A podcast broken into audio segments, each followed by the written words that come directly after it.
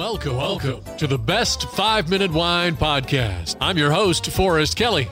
From the seed to the glass, wine has a past.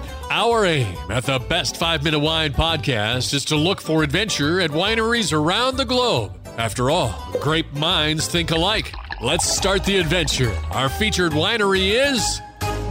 As we continue our conversation with Philippe Coquard of Wollersheim Winery in Wisconsin. Now, looking at your website, I see you've got a wine called Domaine Reserve. If we're going by just price, this is the most expensive wine you have. However, there's a reason for that. Explain that to me a little bit. Domaine Reserve is made out of 100% Maréchal Foch, a French American hybrid. The vines are 48 years old. It is on our steepest slope. It's picked last. Uh, it's made uh, as traditionally as it gets. It is aged one year in custom made barrel of Wisconsin oak and French oak. We were the first winery in the nation to request 50 uh, 50, um, exactly the same number of stave of French oak and Wisconsin oak. We've been doing that for 25 years. Um, and that wine is. Uh, you can put that one, that wine next to uh, a Gigondas, Cornas. It's uh, it has its own terroir. It is one field. Nobody else in the world is making a wine like this domaine reserve, and uh, that to me is uh, uh, is the pride and the difference. It doesn't have to be Cab from Bordeaux or Merlot from California. It's we can do it here as well.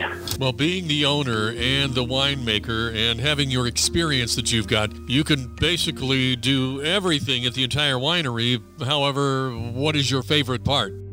Oh man, um, I love to. Uh, well, I'm going to do. Uh, I'm going to make myself a T-shirt someday.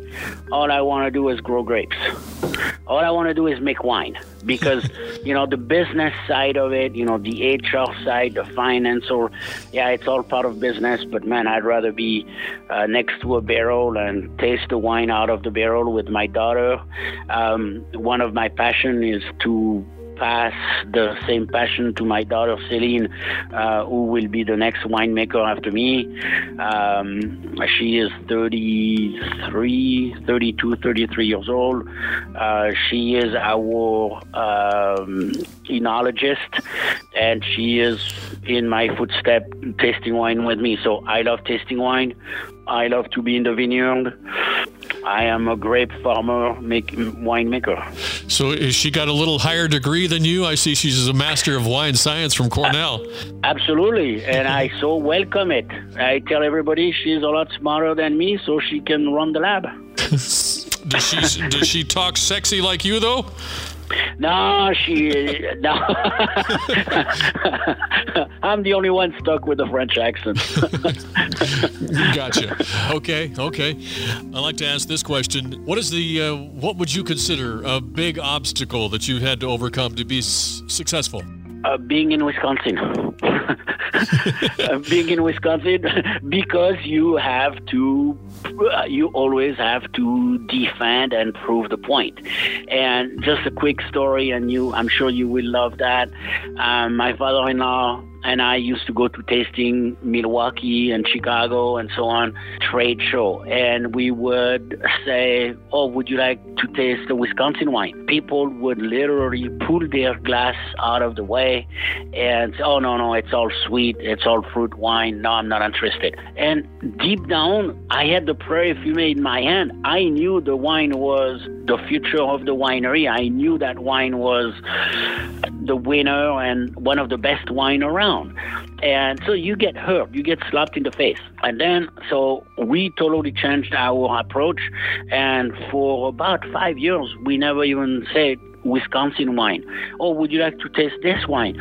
Wow, it's so good. Where is it from? Then slowly we were able to educate people that there are other regions that can make wine, not only France and Italy and California. And that uh, has been an obstacle that we have been able to surmount. And now the new generation, the 30 something, the 25 something, are interested and come to the winery asking for the estate grown wine. They're not interested in Chardonnay and Cabernet. They know it is not grown here in Wisconsin, so they are asking for the estate grown. The Maréchal Foch, the Marquette, the Seyval Blanc, the Saint Pepin, and we have six or seven estate grown wine with, among other wine that we buy grape for. In our last episode, part four of our interview with Philippe of Wollersheim Winery in Wisconsin, we talk about the distillery and the bistro and just how big is Wollersheim Winery. Thank you for listening. I'm Forrest Kelly. This episode of the Best 5 Minute Wine Podcast was produced by iHizzle. If you like the show, please tell your friends and pets and subscribe. Until next time, pour the wine and ponder your next adventure. This is Doug Vincent with the podcast Walk and Roll Live Disability Stories. In 1956, I contracted polio. Thanks to my loving parents, I've lived a full, rich life over the past 67 years. Join me as I share my journey and uncover inspiring stories of resilience. This podcast is a platform for survivors of disability and those who champion services for the disabled community. Tune in on Spotify, iHeartRadio, iTunes, whatever your favorite podcast platform is. Let's walk and roll together on this incredible journey of strength and empowerment.